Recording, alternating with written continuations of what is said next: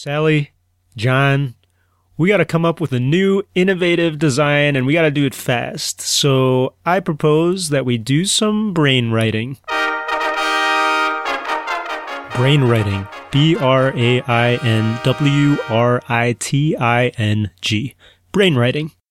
When I was taking this graduate design class uh, for mechanical engineering, my professor, Dr. Wood, he taught this technique called brainwriting. Um, it's also called 635. It's called a couple other different names, but uh, there was he said that there was originally this German guy who came up with this design technique that he called brainwriting in German, whatever that is in German. And the way it works is you get your design team, let's say it's three people, me, Sally, and John, and we sit down with a piece of paper, we divide uh, we each get a piece of paper. We divide the papers in three columns, and uh, instead of just brainstorming or discussing our ideas, we all start writing three different ideas at the top of the three columns on our piece of paper. So that would be like idea one in column one, idea two in column two, idea three in column three. And we would get like, I don't know, five minutes to write our three different ideas.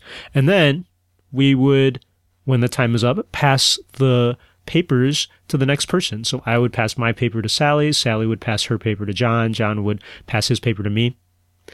And in another uh, section of five minutes, I would read whatever my uh, teammate wrote, in this case, John, and I would add more to their ideas. Like I would look at their ideas, his ideas, I guess, that he wrote in three columns, and it would inspire some other ideas, and I would just write about those underneath whatever he wrote and then time would run out and we would pass our papers again.